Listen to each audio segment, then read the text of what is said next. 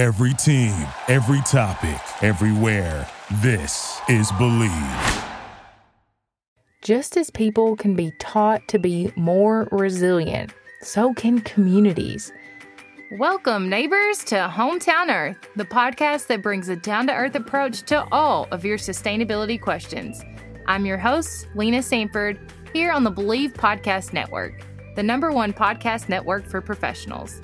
Here, we believe that everyone can change the world. Do you believe?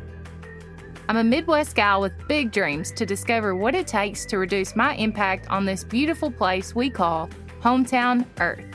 Join me every Tuesday as we navigate what actions we can take, big or small, to make a positive impact in your life and the lives of your neighbors on Hometown Earth.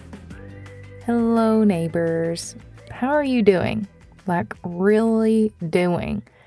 I haven't done this in a long time, but let's take a minute to breathe and let go of any worries we have just for a minute. I know I need it, and you probably do too.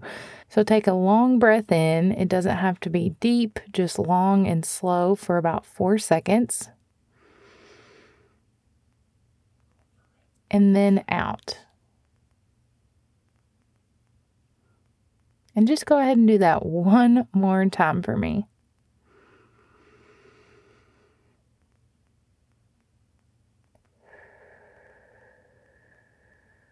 One thing about podcasting is that I get to talk to listeners, but I don't get immediate feedback on how you're actually doing. I know it's tough out there. I'm constantly seeing threats and hazards happening all over the country and all over the world. So, in this episode, I want to talk about building personal and community resilience so we can work together to face life's challenges. That way, even if I can't be with you in real life, at least I know you've got some tools to cope. Resilience is a word that's often used in emergency response and disaster recovery. But what does it mean? Resilience is the dynamic process of recovering or bouncing back quickly from difficult situations like trauma, tragedy, or threats, overcoming obstacles, adapting to change, and thriving despite adversity.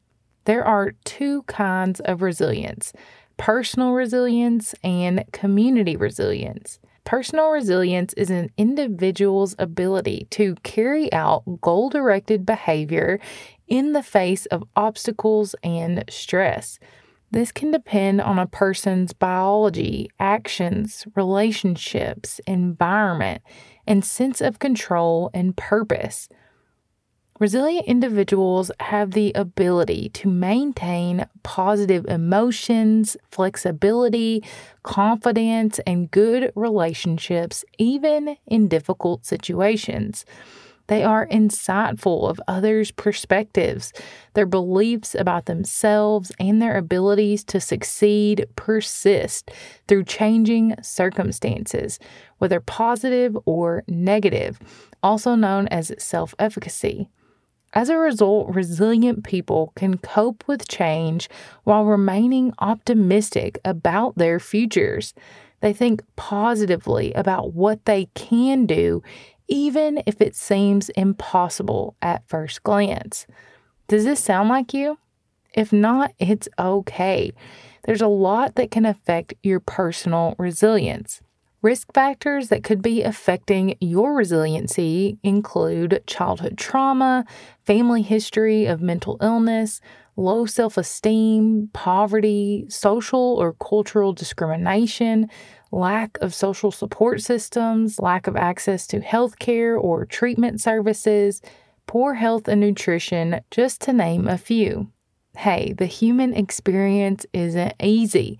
It might seem like the people who need to develop resilience are most likely the ones who mentally nodded their heads as I named off one or more of these barriers or risk factors of not being resilient.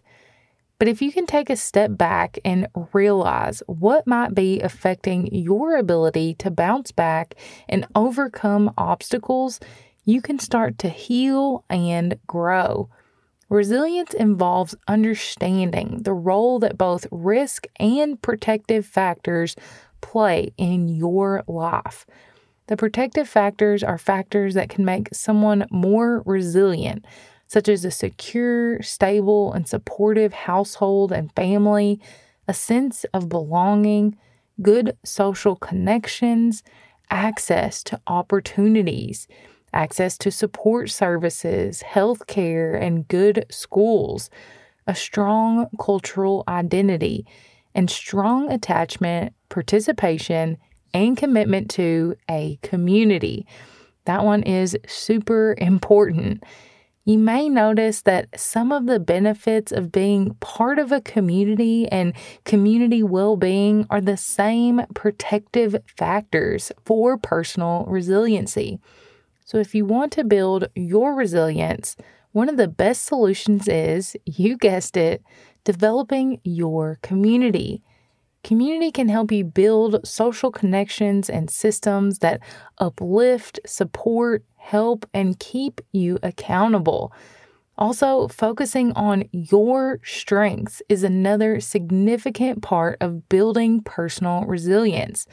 Think about how you can build resilience by focusing on your personal health, your social connections, your work, your neighborhood, and more shift from emotional thinking to problem solving, ideally preparing for adversity and challenges before they come so that you know how to take action and have a support system when they do happen. Just as people can be taught to be more resilient, so can communities. Similar to personal resilience, a resilient community can respond to crises such as disasters, emergencies, and significant changes in ways that strengthen community bonds, resources, and the community's capacity to cope. According to the West Virginia Department of Health and Human Services, community resilience is the individual and collective capacity to respond to adversity and change. Community resilience is the ability of a community to adapt and change, respond to stresses and shocks, and recover from them. It means that when something bad happens, the community won't be broken by it. Instead, they'll have the ability to problem solve and bounce back stronger than ever. Resilient communities prioritize community well being, personal resilience within the community, and empower people to use their strengths to thrive. This means that the community is engaged in supporting themselves and each other so everyone can live the best life possible. It's about having a sense of belonging, connectedness, and shared responsibility for the well being of all members of an area or region. But since all communities are unique, their vulnerabilities and ability to build resiliency will differ. For instance, the vulnerabilities, hazards, and resilience to climate change will vary a bit from, say, a rural community in Missouri to an urban community on the coast of California. Community leaders and members must build resilience strategies specific to the location and issue. Building community resilience involves developing and implementing policies that lead to public awareness and community participation, which leads to less vulnerability and enhanced resilience to disaster. I suggest going back and listening to 10 ingredients for successful, sustainable communities to see how this can be done. Building community builds personal and community resilience.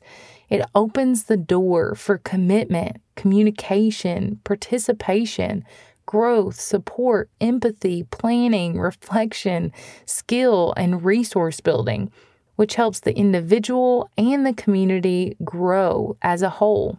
American author Bell Hooks said, when we talk about that which will sustain and nurture our growth as people, we must once again talk about the importance of community. For one of the most vital ways we sustain ourselves is by building communities of resistance, places where we know we are not alone. I'll wrap this up on our Something to Grow On segment by saying this. When we think about resilience, it's important to remember that we all have the potential to be resilient. We just need to understand the role of risk and protective factors in our lives and then start taking action and strengthening connections. By building personal and community resilience, we can help ourselves and each other grow through difficult times, find meaning in life, and even solve the world's most challenging problems. You can make a difference by actively building your personal resilience, which will build community resilience. Think about all of the opportunities you have every day to strengthen connections with yourself and with those around you, with your friends or neighbors, at work or school, or even at the grocery store. By connecting with others outside of these crisis periods, we build our social networks and strengthen our communities so they can become more resilient when resilience is needed. So let's continue to work for a more resilient future for ourselves and our neighbors on Hometown Earth today. Until next time, thanks for joining me, neighbor. I hope you enjoyed this episode of Hometown Earth as much as I did. Let us know by rating and subscribing so you never miss an episode. New episodes drop every week on Tuesday. Head to the show notes, linked in the episode description, for more details. And let us know in the comments what you want to hear next. You can find us on iTunes, Spotify, Google Podcasts, or anywhere you listen to podcasts. And you can find more about the podcast on Instagram at Hometown Earth or connect with me personally at Lena Saintford. We all know needs to happen. So let's get started right here at Hometown Earth.